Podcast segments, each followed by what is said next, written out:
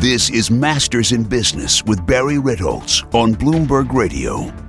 On today's podcast, I once again have a very special guest. I know you guys are tired of hearing me say that week after week, but you know what? This really is a very special guest. Professor Richard Thaler of the University of Chicago, perhaps best known as the father of behavioral economics. When you look at his body of work, when you look at the impact he's had, uh, Professor Thaler on the perennial short list for a Nobel Prize in, in economics. What um, I think you'll find so fascinating about him is not just that he's incredibly intelligent and unbelievably knowledgeable about how human behavior in the world of economics differs so much from traditional economic theory, but you'll find he's somewhat uh, somewhat mischievous and, and very amusing and not your typical dry academic and certainly not your typical dry uh, economist. Uh, his background is is really the very very early days of behavioral economics. His early mentors were people like uh, Danny Kahneman and and Amos Tversky. Uh, he's worked with Bob Shiller for many many years. For 25 years, they've been co-chairs of an NBER um, panel on behavioral economics, and just anybody who's been pursuing this field is certainly familiar with his work, starting with um, a, a, lot of anomalies that he's identified in the world of economics, including his book, The Winner's Curse, from so long ago. He did a book with Cass Sunstein called Nudge, that's been very influential. And currently, he's out promoting his latest book called Misbehaving, which really is a mix of his own autobiography, which of course paralleled the rise of behavioral economics over the past, let's call it 40 or 50 years. And a quick funny story after we finished the interview, he had a head somewhere else downtown. And so I walked with him down to his hotel. We walked down Lexington Avenue. And let me tell you, walking through the streets of Manhattan with Richard Thaler is really quite fascinating because there's a running commentary on everything that's going on. And, and it's quite amusing and quite interesting. And he said something that was really uh, has stayed with me. It was very interesting. D- during the interview, you'll hear hear him discuss how traditional economic theory work, works really well for the small, insignificant decisions we make over and over again that we get good at. What spaghetti sauce to buy in the supermarket, you know, where to fill up our cars with gas, things like that. That let's be honest, in the scheme of things, are not very consequential. But he also talks about how the big decisions you make in life, you don't get to make that often. You don't get to be that good at making the decisions that really matter. You don't have a lot of experience with them. His examples were you choose what field you go into, where you work, saving for retirement, who and how often you get married, who you're going to marry to. And I was, uh, who you're going to get married to, and how often you end up uh, getting married or remarried. And, and the big decisions, the ones that really impact your life, you do once or twice, uh, or maybe a handful of times. So you don't get a lot of experience, you don't get a lot of skill at it. It's something that you hopefully make a, a right decision. And if you don't, the consequences are, are really significant. And so, as we're walking down Lexington Avenue in New York City, I start talking about that, and I jokingly say to him, "Hey, you know that thing about you know how many wives you have and the impact it has on on your life is is kind of interesting. My secret was to marry my second wife first. Just skip the whole first marriage, the whole disastrous first marriage, go right to the second marriage." And he laughed, and then he said something that has stayed with me since we did the interview. It's really very, very interesting. He said, You can never be happier than your spouse is. And look, we've all heard the expression happy wife, happy life, but stop and think of it in that sort of behavioral terms that the ceiling on your own personal happiness is a function of whatever your spouse's happiness is. And when you put it into that context, it certainly makes it clear that hey, if you make your significant other happy, it's going to come back and ultimately raise the ceiling for how happy you yourself can be. But lots of other comments and phrases like that where he is just looking at it slightly askance, slightly differently than you might consider, and it leads to a lot of insights. So I I found him to be absolutely fascinating. I wish I could have kept him there for another hour. Um, without any further ado, here is my conversation with Professor Richard Thaler. This is Masters in Business with Barry Ritholtz on Bloomberg Radio. Once again, I have a fantastic and special guest. His name is Dr. Richard Thaler. He has been called the father of behavioral finance, and I'm just going to give a short version of your curriculum vitae.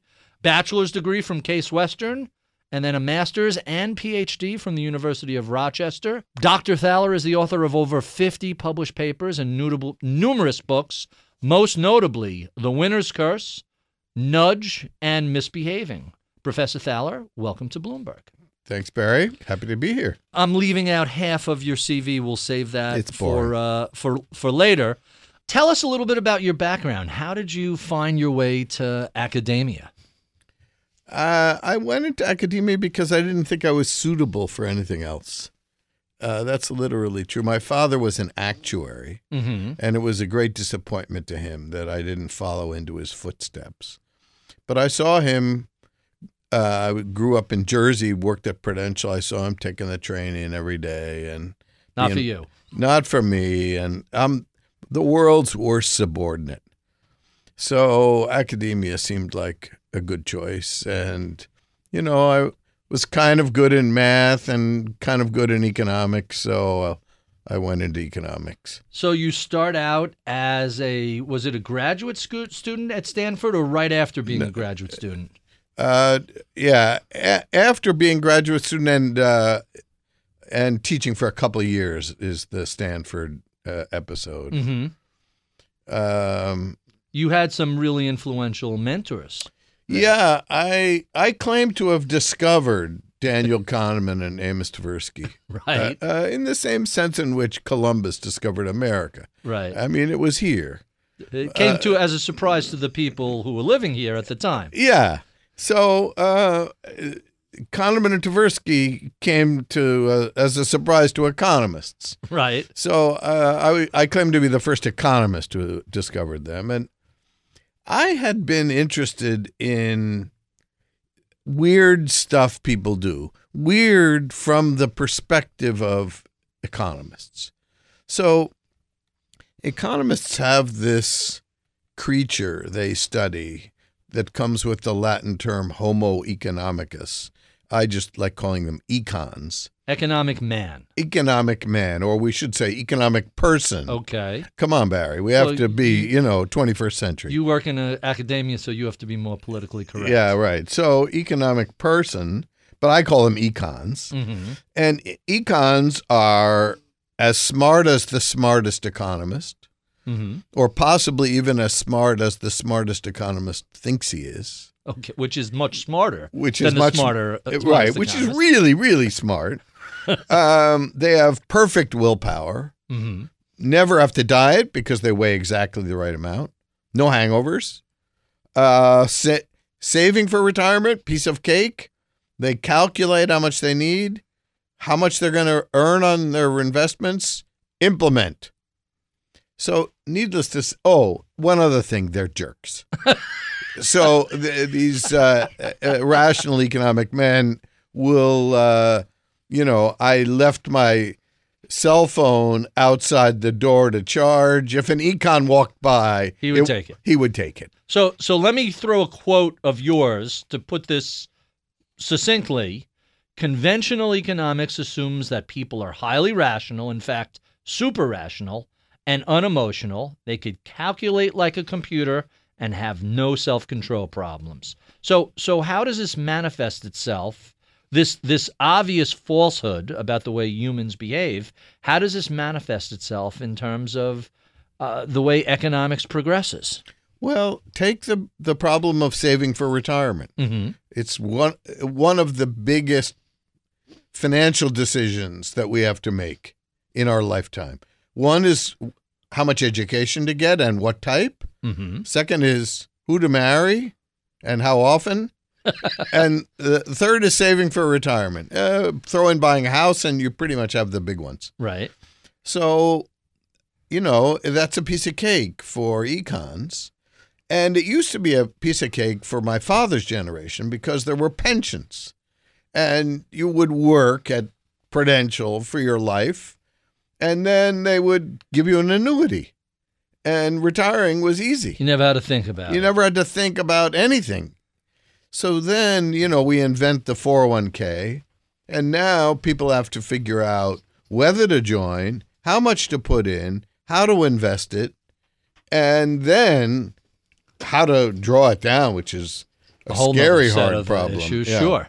And so the idea of this perf- pers- perfectly rational person making all the right choices unemotionally with good self control and perfectly calculated to their needs, that clearly doesn't exist. It clearly doesn't exist. And notice if the world was full of full of people like that, then the 401k is unambiguously a big improvement because it's portable hmm and you can customize it.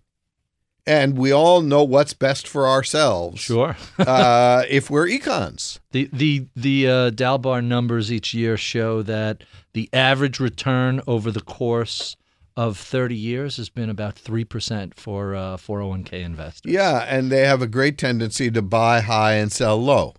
They uh, massively got out of equities uh, starting in about 2006, and flows didn't turn positive until 2013, during which time the market had doubled. Why is it so challenging to get economists to actually understand people don't behave this way in the real world? Well, let's just say that one of the things that humans have trouble with is the economic concept of sunk costs. I was going through your list of mentors. Pretty much your early mentors are all almost all Nobel laureates.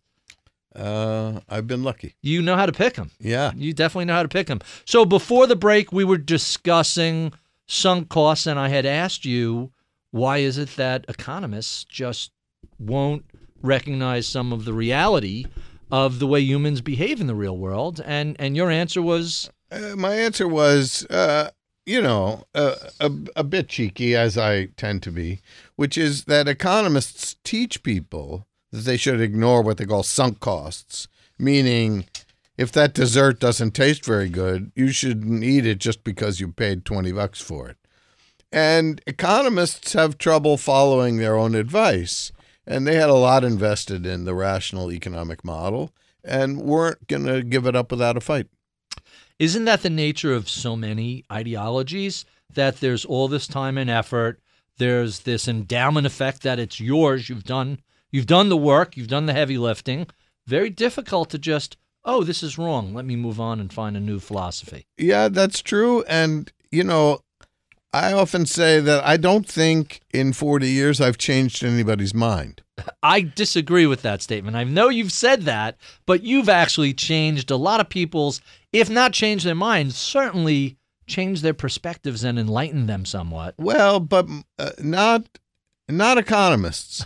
So, I mean, the field is growing and uh, there are lots of great people in it, but they're young. hmm And so my strategy from the beginning was corrupt the youth. Okay. Don't try to, you know, there's this old line science marches Physics. on funeral by funeral. One funeral at a time. Right. Yeah, and uh, you know, there's no point in trying to convince those guys. But uh, young, impressionable graduate students, you know, you can have your way with them. That's hilarious. So don't even bother convincing the old fogies. Just go right for the kids. Yeah, I- it's a it's a good long term strategy. Yeah. I, you know, I was playing a long game. You you have good impulse control. I have to work on that. that that's really uh, interesting. So let's move a little more specifically to the efficient market hypothesis. Um, you once said, I love I love a lot of your quotes. We don't want to throw away the efficient market hypothesis. We just don't want to believe it's true. Explain what you mean by that. Yeah. So all of behavioral economics and behavioral finance starts with rational models, and they give us a benchmark. And it wouldn't wouldn't really be possible to do behavioral economics without that rational benchmark. So, you know, the, the efficient market hypothesis really has two components. One is that you can't beat the market, Mm-hmm. and the other is that prices are right, that asset prices are equal to their intrinsic value. Okay. Now, those are very useful starting points, null hypotheses, right? Mhm. And the beauty is that they're testable. And so, Over long periods of time, anyway. oh, yeah, well, sometimes, like, let's take the prices right. Okay. Here's an amusing story there's a closed end mutual fund. Mm-hmm. uh, which, if listeners don't know, these are mutual funds that you have to buy and sell on exchanges, which means that their prices can deviate from the value of the assets they own. As opposed to traditional mutual funds where you can only sell at the end, buy or sell at the end of the day, and it reflects a calculation of everything that's held within that that bucket. Exactly. Now, the fact that the prices sometimes differ from the value of the assets is already embarrassing, but not as bad as the story I'm going to tell you. There's a small closed end fund that happens to have the ticker symbol CUBA. Cuba. Yeah. Now, needless to say, they don't own any assets in Cuba because A, it's against the law, and B, there aren't any. Right. Nevertheless, and for years it was selling at about a 15% discount to its net asset value. Uh-huh. President Obama made his announcement of his intention to ease relations with Cuba. The Cuba fund went to a 70% premium.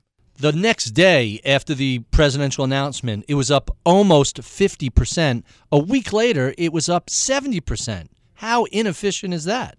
not efficient and you know efficient market defenders will say oh look this is one little tiny example But, there are hundreds of those. there that's right and we study these little examples i call them the fruit flies of finance yeah. because no one can possibly defend this it's still several months later selling 40% above Really? of above net asset value here But, i but i Cuba, don't we're, we're opening relations with Cuba. Yeah, uh, why could you? Why are you so well- negative on a closed-end fund called Cuba? yeah yeah Just because it has nothing whatsoever to do with Cuba. Yeah. Well, notice that their their holdings are public information, Yeah.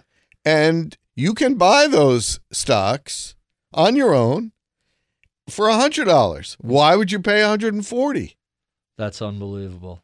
Well, markets are not perfectly efficient. They're kind of, sort of, eventually we'll get around to it efficient. Well, uh, Maybe. he- maybe. So here's what I would say: the part that you can't beat the market is approximately true.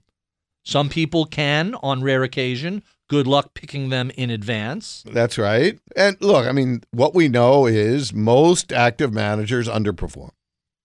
And that's kind of the best evidence in favor of the efficient market hypothesis. Mm-hmm. And that's before fees, costs, taxes, turnover. Yeah, it depends on how you do it, but they're certainly they're certainly not beating the market after fees. But although it's the best evidence for the efficient market hypothesis, it's also the most evidence against because where is most of the money? In active funds. Yeah, Vanguard has grown a lot. They're the exception. Yeah, it's and still, they're still a third of their $3 trillion is still actively managed. right. So, so I think it's approximately right, and listeners would be well advised to just say, "I can't do it." Is it just inherent in human behavior that we're going to get booms and busts? Markets are going to rally and crash, and that's just the way it's going to be? Uh, I think we're subject to that risk, but I think there are things we could do to mitigate it. And let's talk a little bit about choice architecture and nudge, which refers obviously to the book you wrote with uh, Cass Sunstein. Yes. So the idea of nudge is that because we're dealing with humans rather than econs, they sometimes need help. And can we think of ways to help them that don't force anybody to do anything? So that was the conceit of the book. In other words, you're not mandating anything. No band-aids, no bans. hmm How much can you do with those restrictions. So Now, you're just you're just kind of uh, just kind of nudging is the right word. You're just kind of nudging them right. into the right choice. There's an interesting little bit of behavioral engineering, which is, and I see it here in New York. I come up out of a subway to get to my office because it's the fastest way to get around town, and it's a double escalator. I mean, this thing just goes on forever. And about half the people stand on the escalator and half people walk. But sometimes you get people who don't understand the social norms and they stand on the left side instead of standing on the right side. I'm in an airport or somewhere in, in maybe it was Brussels, and I see this escalator, and on the right hand side are two feet on each step. It's two, two, two. On the left hand side is alternates left and right. And it made it clear, oh, this is the walking Right. half. And that whole issue, you never ran into the person who don't understand the social etiquette. And if you're standing, slow traffic, move to the right. It was amazing. And it was so simple and very effective. Yeah, you know, people have lots of misconceptions about nudge. One is that it has to be sneaky. These notice these things are the opposite of sneaky. Right in your face. Right? It, look, my favorite nudge, one that I claim has saved my life many times, is in London at street corners. There's a sign at your feet, look right. Huh. Because the cars are coming from the wrong direction if you're from Europe or America. Right. And so, you know, many years of looking for cars coming from your left, all of a sudden, boom. So, you know, th- there's nothing sneaky about It's that. right. It's right there. Nobody ha- tells you you have to look at it, but uh, several double decker buses haven't hit me uh, because of that look right. sign. You know, I a couple of years ago I wrote this thing for tourists coming to New York City, and one of the things was there are many one-way streets, but the bicyclists don't have uh, any obligation apparently to follow that. So when you step off the curb, look left and right to make sure you don't. And let me tell you how many times I've just missed the bicyclist because I happen to look right. It's the same. It's the same exact Yeah. thing. So this really is kind of consistent with the philosophy at the University of Chicago, which is really known as a a libertarian, a sort of right-leaning philosophical um, efficient market hypothesis place. Are you considered a bit of a heretic there? Because you really don't fit the mold of of Chicago economists. Yeah, I think heretic would be one of the more polite terms that uh, I've been called. Uh, you know, we called our philosophy libertarian paternalism. Libertarian paternalism. I'm writing that down. The libertarians were mad that we stole their word, and everybody hates paternalists. They Right. just think of paternalists as Ralph Nader. So, but what we by libertarian we use it as an adjective, and by paternalism we mean helping people achieve their goals, like not getting run over by a bus. So, if we can do that without forcing anybody to do anything, why wouldn't we? Known as the father of behavioral economics. I, I'm about halfway through the book, and I found it to be both informative and amusing, which is an unusual combination. So let's talk a little bit about theory induced blindness. I know you're going to be seeing uh, your mentor, um, Daniel Kahneman, and you mentioned um, that's a quote of his.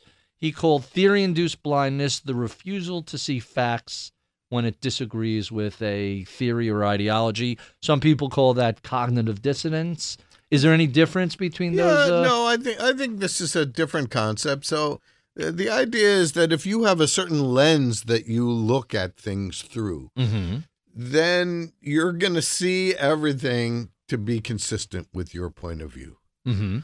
And so, you know, it's like uh, var- people have various views about the economy from the left and from the right. And every, you know, every time there's a bit of news, they'll find a way of interpreting that piece of news as just confirming what they've always thought. The, where I see that every day is the bull bear debate that takes place in the media and in print. And no matter what the data point is, The bulls who are long equities are going to explain why this is good for the markets, and the bears just tried out a counter argument. This is proof that we're all going to die. Uh, it, it's amazing with the same data points how people just focus on Right. what justifies. Now, how much of that is selective perception, and how much of that is just, you know, we see that which agrees with us and ignores it- everything yeah, the psychologists call this confirmation bias. yes. So we go out looking for evidence that supports our point of view. I mean, But but theory should show should be hundred percent of them are trading at or pretty close to to intrinsic value. that's right. so the fact that you're finding one that's fifteen percent below one day and seventy percent above, that really shows that hey, that theory is a little bit off. Yeah, it's what we call an anomaly. Mental accounting. What is mental accounting? So mental accounting is the think of it as the financial accounting of people. Mm-hmm. And uh, economists tell us that money is fungible. If you want to impress people at a cocktail party, use fungible. Mm-hmm. It just means there's no labels. But of course, people put labels on stuff. You go to the casino, you can see this. A guy wins some money early in the evening. Playing with house money. Exactly. That's the expression. Yep. Playing with the house money. What does that mean? The casino is called the house. So it's like you're playing with their money. Well, suppose you won $500, you put it in your right pocket. You brought $500 to gamble, that's in your left pocket. Both of them will buy something pretty nice if you get home. Right. But the one, the house money, easy come, easy go. And it's entertainment. You're you're just putting that in a different eh, Right. conception. So, you know, that sounds like small potatoes. But during the 1990s technology bubble, Oh, sure. During that boom period. everybody thought they were playing with the house money.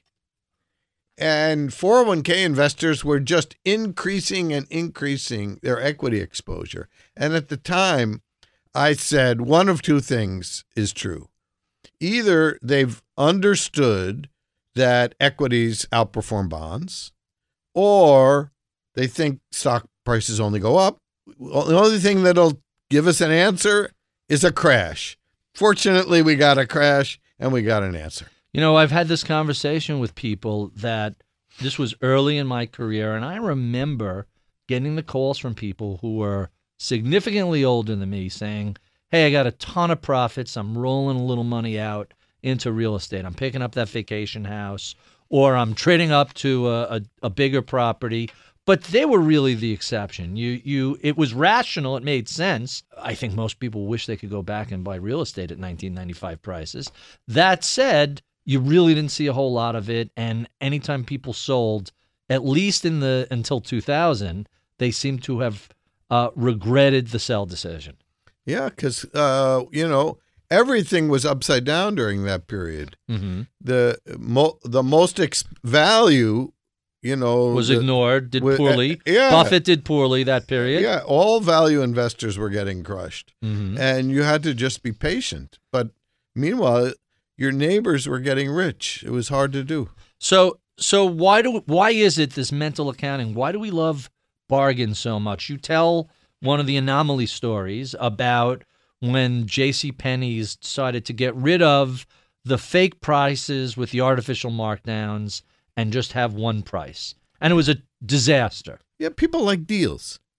Even if they know it's nonsense. Yeah, and you know, even rich guys like deals. hmm You know, there are plenty of rich guys traveling in December to get their 1K on, you know, uh, uh, to get more miles hmm and to um so In order to hit the next uh, break uh, point uh, and get all these free miles, free right. trips. and you know, you you go to Costco, the big discount retailer, you see a, a parking lot full of fancy Mercedes SUVs. Uh, we my wife pointed out we went to Target a few weekends ago and there is this Rolls Royce Wraith in the parking lot. Yeah, Which is you a three hundred and fifty thousand dollar car at Target. I guess he needed a lot of toilet yeah, paper. Yeah. I used to tease my father, who was driving around in a fancy BMW looking for the cheapest price for gas. And I said, you know, Dad, how much gas are you using to find the cheapest price, but he had to find the cheapest price. So you had mentioned casinos earlier. Um, Twain once called gambling a tax on the stupid. Do you agree or disagree with that? you know, I I- um I think it's uh, mostly right. Um, you why know, do we? Why do people love gambling? they like the thrill, you know, and there are some things like horse racing would be unbelievably boring if you didn't have some action. Right. And of course, the betting is irrational because the rate of return is minus 17% per 20 minutes because that's the take. Right. So, um, It's funny you say that. We so I'm on a cruise with my my wife, and we're walking through the casino to get to the other side of the ship, and we just walk by one of the tables, and I notice because I have a bit of a uh, I have a, a head for math. I say to her, notice that this pays two to one, but you have three chances to lose, and that pays three to one, and you have four chances to lose. And it was a roulette table, and I go look at all the odds. The odds are relatively bad relative to the risk. And she teaches fashion illustration and design, so she's a visual person. And she says, I don't know about that, but they certainly seem to be sweeping up a whole lot more chips than they're handing out each each roll. And I'm like, oh well, that's the other way to uh, to look at it. And yet, people sit at the tables and play for hours and hours. So I'll give you my favorite recent mental accounting story, which is in the early days of the financial crisis, the price of gasoline fell by 50%. Mm-hmm. What did people do? Remember, everybody was belt tightening on all fronts except one. People were splurging on premium gas. On premium gas. Premium gas Uh-huh. because they have a gas budget. And they had been paying a 100 bucks a week to fill up the tank, and now it was only 50. And they're thinking, "Oh, well, gas is cheap. All right, I'll splurge on buy premium every once in a while." What what of the fact that unless you have an engine designed for premium gas, that extra octane just goes out the tailpipe? You know, uh, there's a lot of money left in the gas budget. So, So just buy premium gas just for you the know, it's it. completely stupid, but, you know, what, what can you do? So let's talk a little bit about self control. That's another chapter in the book. That's another one of your favorite topics.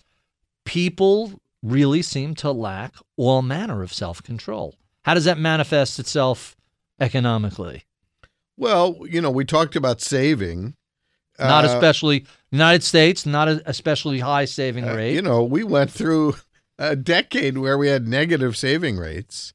And, you know, this is the place, the domain where behavioral economists have had their biggest impact. hmm And we've managed to change the way most 401k plans work uh, with two small changes. What are they? One, automatic enrollment. So you start a new job at a company that has a 401k and you're automatically enrolled in the Right. program. Unless you opt out, you have to fill out a form not to join. hmm and that raised enrollment in the first year from about 50% to 85% Huge, huge difference. and a completely trivial change And what was the in the last thirty seconds? What was the other? Uh, the other one is what i call save more tomorrow mhm. which is get people to agree to increase their saving rates every time they get a raise and that has an impact, and therefore they're contributing more. yep We've been speaking with Professor Richard Thaler of the University of Chicago, author of the book Misbehaving, um, the history and making of behavioral economics. If you enjoy these conversations, be sure and check out our continuing chat, which you can find on Bloomberg.com and on Apple iTunes. Uh, check out my daily column on BloombergView.com and follow me on Twitter at Ritholtz. I'm Barry Ritholtz. You've been listening to Masters in Business on Bloomberg Radio. Hi, this is Barry Ritholtz. You're listening to Masters in Business on Bloomberg Radio. This is our podcast portion where only you folks lucky enough to go to SoundCloud or Bloomberg.com or iTunes. I don't have to tell you. If you're listening to this, you already have found the podcast portion, and we just kind of take our earpieces out and relax and, and have some fun. Um, I didn't get to mention I'm, uh, some of your curriculum vitae, and I know you said it's way too long, but you do something with Professor Bob Shiller that's kind of interesting. You guys are the you are the co-director of the Behavioral Economics Project at National Bureau of Economic Research. Um, Professor Shiller is your co-director. Is that right? Yep. We've been doing this for, I think, over 25 years. Really? So here's what I find fascinating, and, and there are amazing parallels. So Bob Shiller is also a behavioralist. He he thinks people make mistakes, markets get crazy, we have bubbles, we have crashes. One of his very best friends is Wharton professor Jeremy Siegel. Couldn't be more opposite philosophically than than Professor Shiller. He stocks for the long run. Oh, we can never, you know, let's not worry about this. If you're thinking long term, you have to be long equities. Bob is, uh, you know, things look a little pricey. Here's my Shiller cape. And then I look at you, and you're at University of Chicago. You're the father of behavioral economics, and your golf buddy is Eugene Fama, who couldn't be more opposite in terms of philosophy than you are. How, how did that relationship develop? You know, when I first arrived at the University of Chicago, uh, a reporter asked uh, a couple of distinguished financial economists why they had allowed this to happen. This, this heretic to show. Yeah. One, uh, I'll make you read the book to find out who said he didn't block it because each generation has to make their own mistakes. That's hilarious. A very warm welcome to a new colleague. Gene said, "Oh, we hired him because we wanted to be him. Uh, we wanted him nearby so we could keep an eye on him." That's very funny, also. Yeah. So, but a little nicer, Right. and, And a little tongue in cheek. A You little know, you know tongue- he was yeah. half joking, half serious. Exactly. Exactly. And uh, you know, Gene Gene what Gene says is, and I, I agree with this, that he and I agree about almost all the facts. Mm-hmm. We disagree about the interpretations. Yeah, but you agree that there are bubbles. He sort of has ducked that question. Yeah. What's that- a bubble? What's a bubble? Right. Look, but what's his real objection is that we can't predict when a bubble's going to end, which is true. Okay. And you know, Although Bob has had a pretty good run of luck Uh, with it. no, no, you know, look, Bob is my buddy for 25 years, but he was warning. Uh, When did he give the speech to Alan Greenspan? 96, irrational 96. exuberance, Yep. Four years early. But he wasn't saying it's a bubble, get out. He was saying, hey, things have gone Well, you know, but kind of what we've been hearing the yeah, past but few years here. yeah, but like 98, yeah. you know, he was uh, his hair was on fire, Uh-huh. and you know, 2000, you know, so um and the My selective perception and confirmation bias is that I only saw the 2000 one and I ignored the earlier Well, you But know- I do remember the 96.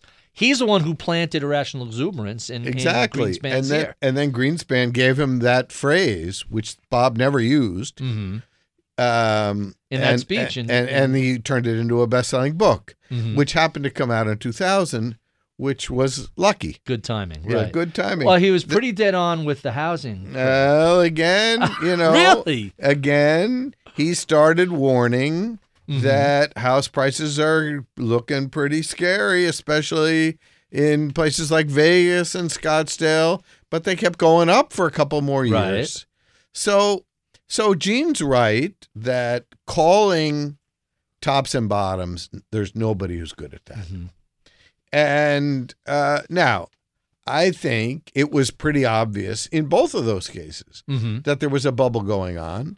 But, you know, I thought Amazon was ridiculously priced in 1998. And, you it know, was. Some people would argue it was. yeah. And, but I had a guy in my class. hmm I was teaching a PhD class in behavioral finance. hmm And I said, Amazon, who buys this? And there's a guy who raises his hand. Yeah. And he bought it at the IPO. Oh, come on. And he says, Still long it? Still holding on to it? He, uh, well, uh, this is 98, so it Uh-huh. wasn't that old. And so, no, is he still holding on to it oh, today? I, I don't know. I, I don't know. But um, so each week in class, you know, I'm teasing him about this.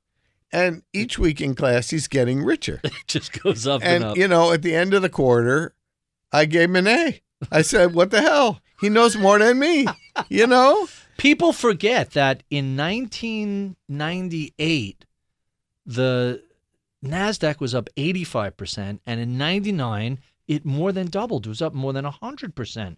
And that's just, you could throw a dart at any tech stock and you're making crazy money. Of course, you subsequently ended up with an 80%, not too far off from the 29 crash, an 80% um, subsequent debacle starting in March 2000.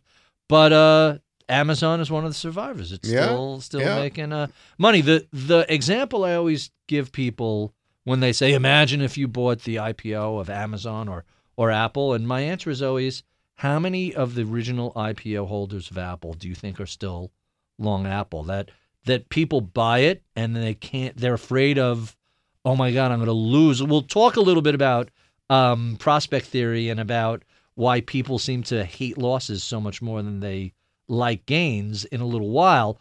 But how many people who bought Apple even 15 years ago are still long it today? Yeah, well, it's very hard. People have a tendency to get rid of their winners too quickly and to hold on to their losers too long. And that's the exact op. I started as a trader in this business. It's the exact opposite. You have to let the winners winners run. You got to let them run, and uh, but and you got to be willing to admit you made a mistake.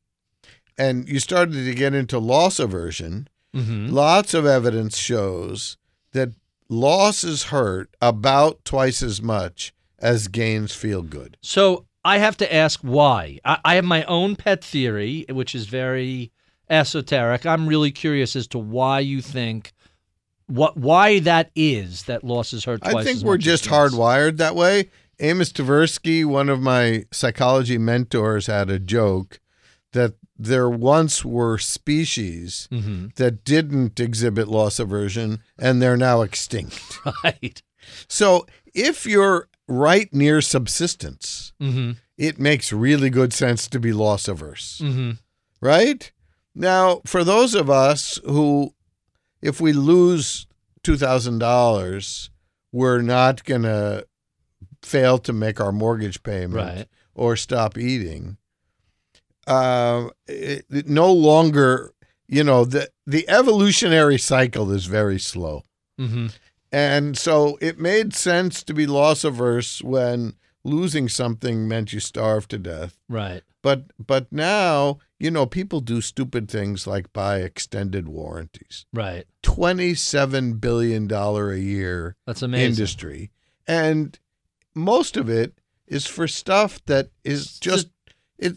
Disposable. Yeah, They, they, I forgot what. Even the last washing machine. We just bought a washing machine. We moved in September, November, October. We bought a washer and a dryer, and they were nice, but they weren't, you know, crazy expensive. And they start pitching you in the washer. uh, I'm going to throw that. That breaks. You're going to fix it. And if you don't fix it, I'm throwing it away and I'm buying a new one. I'm, I'm not going to. Why do I need to spend more money on the possibility of this breaking? you know what people have to think about is they're making money selling you that policy, Right. and the salesman at the Is especially making money. is making money. That means you're losing money. They're making more money. I, in college, I worked part time in an electronics store, and they would make more money on the extended warranties than they would make on the products. So here's an example of mental accounting. What people should do is say, every time somebody offers me an extended warranty, Mm-hmm. I'm going to take that money and put it into a special savings account. Right. And then anytime anything goes It's wrong, your repair fund. yeah, I had a I had a friend at at Cornell who had here was his mental accounting trick. At the beginning of the year, he would set aside money for the United Way. Mm-hmm. Say five grand he's going to give. Right. Then anything bad happens to him, he deducts it from what he's going to give to the United Way. Right. Nothing. So he was totally insured. So he You had know- a, an insurance policy, and at the end, if he had a good year, United Way got five grand. Yeah, That's funny. you know, a speeding ticket, no problem. Comes out of United Way. you know, and one year the roof blew off his vacation home uh, in uh, North Carolina, hmm and I told him, "Look, you the reason why you weren't covered is you're too cheap to give United Way enough money to cover the roof." Right. That's that's unbelievable. So, in other words, he didn't have homeowners insurance. No, he had insurance, but you know, uh, he didn't have insurance for the deductible, that that's that's pretty the, fascinating. his uh, mental accounting insurance. So let me keep working my way. So my my pet theory on on why people hate losses more than they like gains. Gains represent a temporary increase in your standard of living. It's temporary. Yeah, And we all know uh, behaviorists have taught us, hey, you go out and buy a bigger car or a bigger house or a nicer television or whatever, and 6 months later that just becomes your benchmark, your frame of reference, and what whatever benefits accrue to that um, for the most part don't really most people don't feel. I'm an exception with cars and I could tell you my wife's car every time I drive this, we've had this for 2 years, it's an utter thrill the car I forced her to get. Um, it's just this little rocket ship, and it's a delight. Other than getting pulled over for speeding tickets, it's a delight. And I, I'm aware as I'm doing this, I'm like, you know, it's two years, and I, the thrill is not yet gone. But I know that it's about six months for for most people. for most things, and so you're on to a basic fact of life, which is that we adapt to our surroundings, mm-hmm. and to the upside and the downside. Yeah. I mean, look, when you're a grad student, you don't feel poor because you're living with a bunch of other grad students. Right. And, you know, you've all got secondhand furniture and, macaroni and cheese. yeah. And, you know, it's temporary. And now, you know, if we had to go back to living like oh, that, terrible. yeah. but, you know, we were happy then Sure, sure. so you know that and so that's the first basic fact of human nature and then the second is that improvements make us happy but uh, decrements make us miserable Right. so, So- that's so here- loss aversion So, so the loss aversion thesis. So not only are the gains temporary, but and and this sort of traces back to what you said about people on the edge. When you lose money in that mental accounting that we do, that loss of the average salary in the United States is about fifty thousand dollars. You lose a thousand dollars. That means that a week of your life is gone, and you have nothing to show for it. You work that week, you got a thousand. You lose it. That's a significant loss. It's a permanent loss versus the benefit, the temporary, hey, here's a thousand dollars. You could buy some nice stuff, you could do things, but it's only temporary. I mean, that's the only way I've been able to rationalize why we despise the losses so much more than we enjoy the gains. you know I, i'm not much for evolutionary stories but this one i think is just we're just hardwired that way Mhm. and uh, maybe in another fifty thousand years we'll get over it, but uh, not There's- not anytime soon. There's a book I'm I'm almost done reading. I actually put it down to start yours called Last Ape Standing, and it looks at the past 10 million years and that there were approximately 30 species of either human-like or near human, and, and how the the way they've evolved led to some to thrive and some to not make mm-hmm. it, and we happen to be the last ape standing, and it's a lot of the decision making that that we see today. A lot of these what you mentioned is hardwired. Well, sometimes the the hardwiring sends you down the wrong path, and Right. Hey, you ain't around anymore. Well, and you know, we got hardwired to win that battle with the other sapiens, and uh, it came. You know, there were pros and cons. We all have bad backs. You know. That that'll teach you to walk upright for a few hundred thousand years, to to say the least. Let's talk a little bit about the winner's curse. We kind of skipped over that earlier. What exactly is the winner's curse? The idea of the winner's curse this was discovered actually by a couple of engineers at ARCO Arkle is ARCO Oh, the oil company, sure. old old oil company Atlanta Richmond Uh, yeah Company. exactly Atlantic Richfield Richfield, Uh, that's right. so what they here's what they discovered they discovered that er, when they were bidding for oil leases Mhm. uh, every time they won a lease, there was less oil in the ground than they expected. Not every time, but on average. Now, they had pretty good geologists, Mm-hmm. and they couldn't figure out why they were so unlucky. And then they had the insight. Well, there's a reason we won the auction. Paid too much. We paid too much. so, and the lesson is the more bidders there are, Mm-hmm. the more likely it is that if you win the auction, you lost. That's really interesting. So if there's something that you want that you're bidding at auction for, you should bid a moderate price and either you get lucky and you pay that underprice, or if you get enthusiastic and bid too much, that's a that's a losing situation. Yeah, and live auctions have a way people get carried away. They certainly do. the, the only way to rationally participate in an auction is to submit your bid and be and, done with it. and yeah, and walk away. so figure out the intrinsic value, apply a reasonable discount, submit that in writing, and And just and yeah, find out the next day did I win or not. right. Because if you go in person, you're doomed. A friend of mine dragged me to an antique watch auction that took place in, in Uptown in, in Manhattan, from where we are. Yeah, it's still Uptown from here. And I looked at all these, and they come out with the white gloves, and they bring this watch is four thousand dollars, and this watch is ninety thousand dollars, and this watch is five hundred.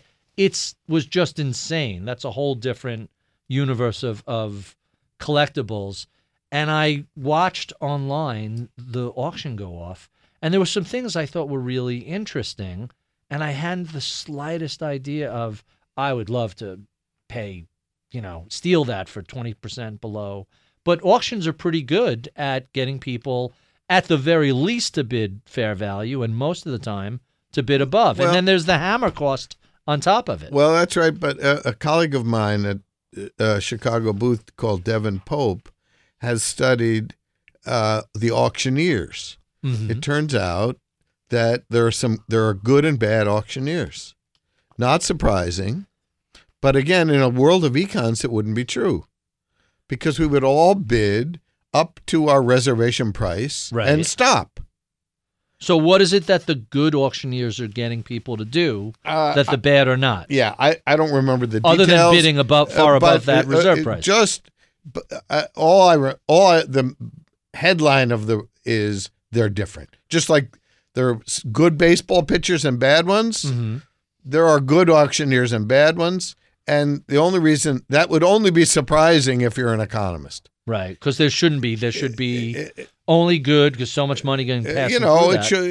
There's should- a huge incentive to get a good auctioneer right. if if you're the one And, running the auction. You know, if you've ever gone to like a charity auction, hmm if there's a good auctioneer, they raise a lot of money. really, then you know they they just they just have their ways of uh people get emotionally excited. They get into it. right, it's fairly enthusiastic. right and then they'll there's a, a good trick which is they'll have two people bidding Mhm. on like a week in some villa in Italy and uh one bids 20 grand and the other wins it at 21 and the, the 20 grand guy finally says oh, Enough, I'm uncle. Right. And then he says, "Okay, I happen to have a second week."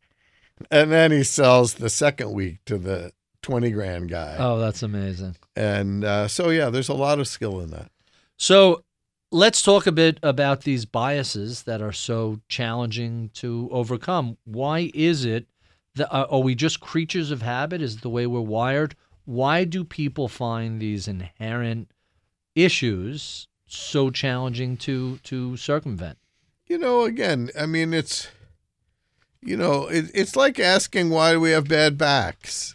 Um, you know, or why why we can't run as fast as uh Usain Bolt. Uh, we're built that way. Right. And, you know, in many domains, we recognize it. So, you know, if my wife sends me to the store to, uh, to pick up some groceries, if there are more than two items, I need a list. You know, I uh, you know I understand my memory. My wife hasn't figured that out yet. You know, She's like, "Where's the juice?" yeah, oh, I uh, forgot the you juice. know, you know. So we all understand at some level. hmm You know, we set alarm clocks if we have to get up early in the morning, and so we're not perfect. And it's just silly to think that we are perfect. And you know, as you mentioned earlier in the show, the there there's nothing wrong with theories that assume everyone's perfect. The only thing that's wrong is in believing that those theories are true. So, you know, Greenspan was convinced there couldn't be a technology bubble because asset prices are equal to their intrinsic value. They're rational, of course. And, you know, meanwhile, companies are selling for 100 times sales and they're computing that because there are no profits. And, you know, we're all looking at this and saying, this is completely crazy. But then the market goes up another 50%. And you start to wonder maybe this time is different. What am I missing? What is Yeah, it that, yeah. uh, I'm not seeing that they Right. are. Although he did do a mea culpa post financial crisis. He did do a mea culpa. That's right. Um, He believed that reputation would have prevented banks from doing the really dumb things they did. You know, what bank is going to risk a 158 year reputation as Lehman Brothers and Bear Stearns and everybody else did, and now they're no longer. Yeah, and I think in a lot of that, a lot of the companies, there's something I talk about in the book is, uh, you know, economists have this uh, a theory they call agency theory about Mm-hmm. principals and agents. Sure. and the idea is usually that principal is the owner, so the Shareholders. the, uh, the shareholders, or you know, Bloomberg, it would be Mr. Bloomberg, right. right? So he would be the principal, and uh, then you know he's got guys like you working for him Mm-hmm. and or shirking. That's Right. the kind of and the, the usual idea is that things go wrong because the agent, the employee, isn't doing their job. Right. I think in a lot of cases it's what I call a dumb principal problem. Right. So, you know, let's take the banks that were paying mortgage brokers two grand a pop to sell mortgages without any documentation. Now, I'm not blaming the mortgage broker. Mm-hmm.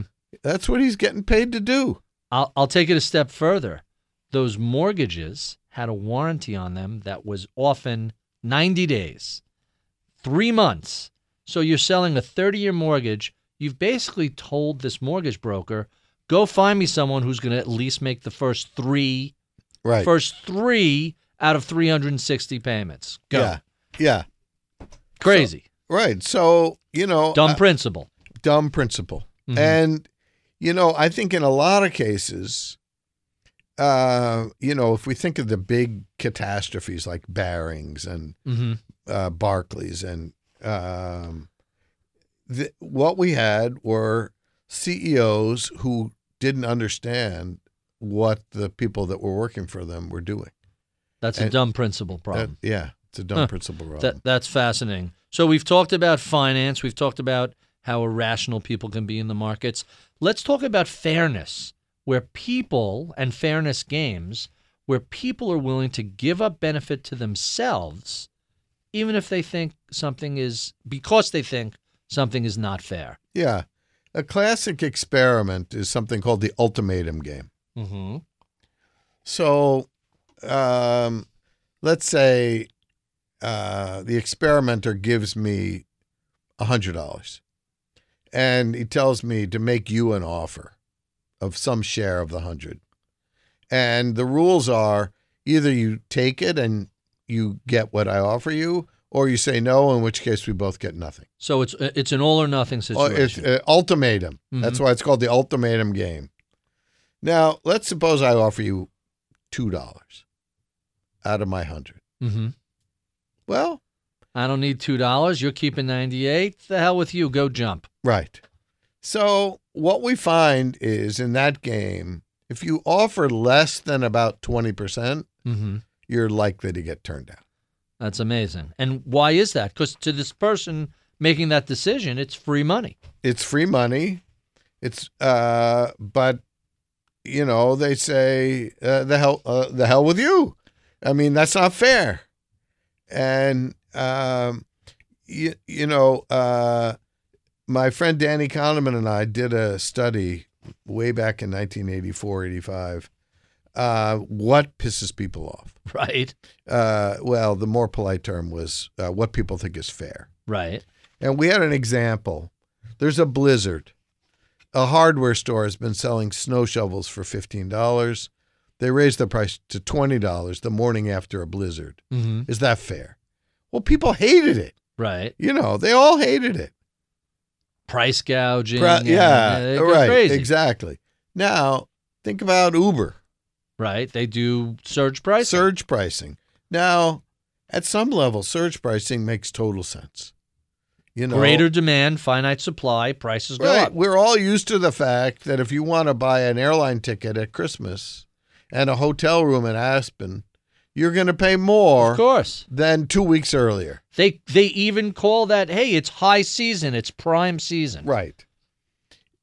But you do it in a blizzard, Mm-hmm. you're going to make people mad. Ga- well, you're gouging. You're gouging. Taking advantage. Think of the, the the very word gouging. Mm-hmm. The literal means poke a hole.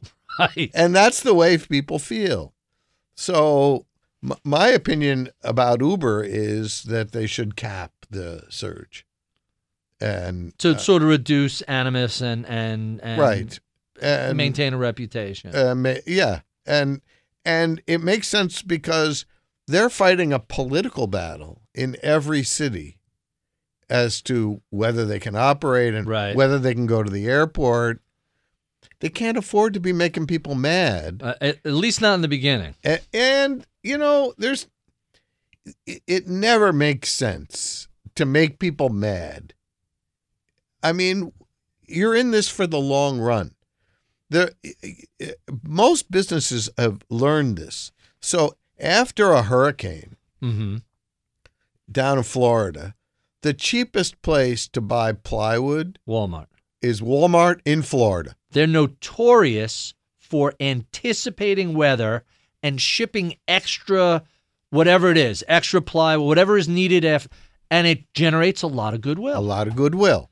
Now there will also be a guy in Atlanta who will load up his truck with plywood, Mm-hmm. sell it off the back of the truck Right. for market price. Mm-hmm. Both Walmart and that guy are being rational. Walmart's playing the long game, and that guy is just doing a one-off. Right. Hey, it's not my reputation, not my business in Florida. I'm Right. selling this plywood and going back to Atlanta. Right. So, you know, we've all had the experience in New York. It's raining. Cabs You- disappear. Boom. Cabs disappear.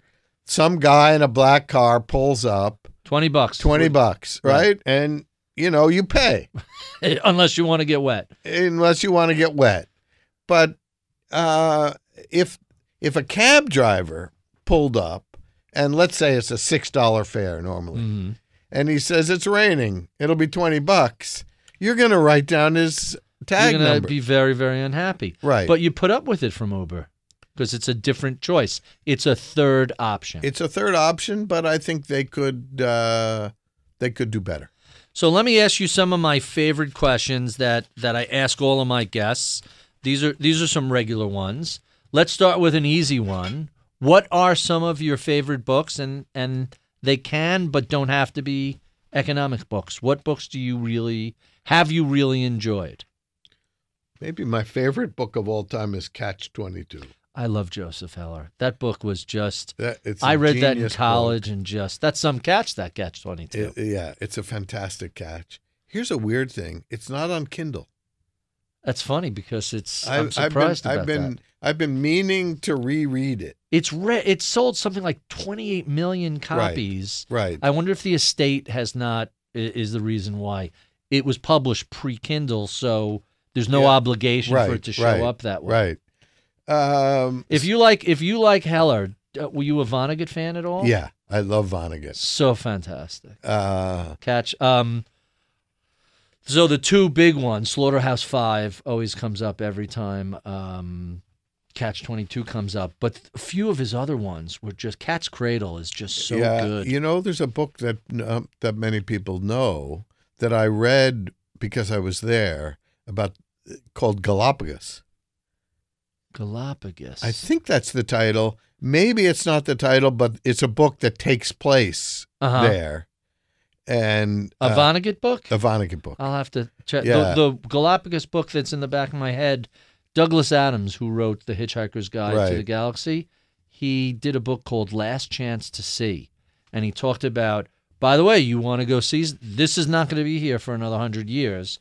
If you want to go see this, go take a look. If you want to go see that, go go take a look. So here's another book, and this is a book I went back and reread while I was writing my book. hmm And it's Richard Feynman's Surely You Must Be Joking, Mr. Mr. Feynman. Yeah, that it's on audio now. Also, you could get the versions of him narrating some of his speeches and some Oh, of his really? stuff. Yeah, his stuff is wonderful. I mean, so, in some ways, writing this book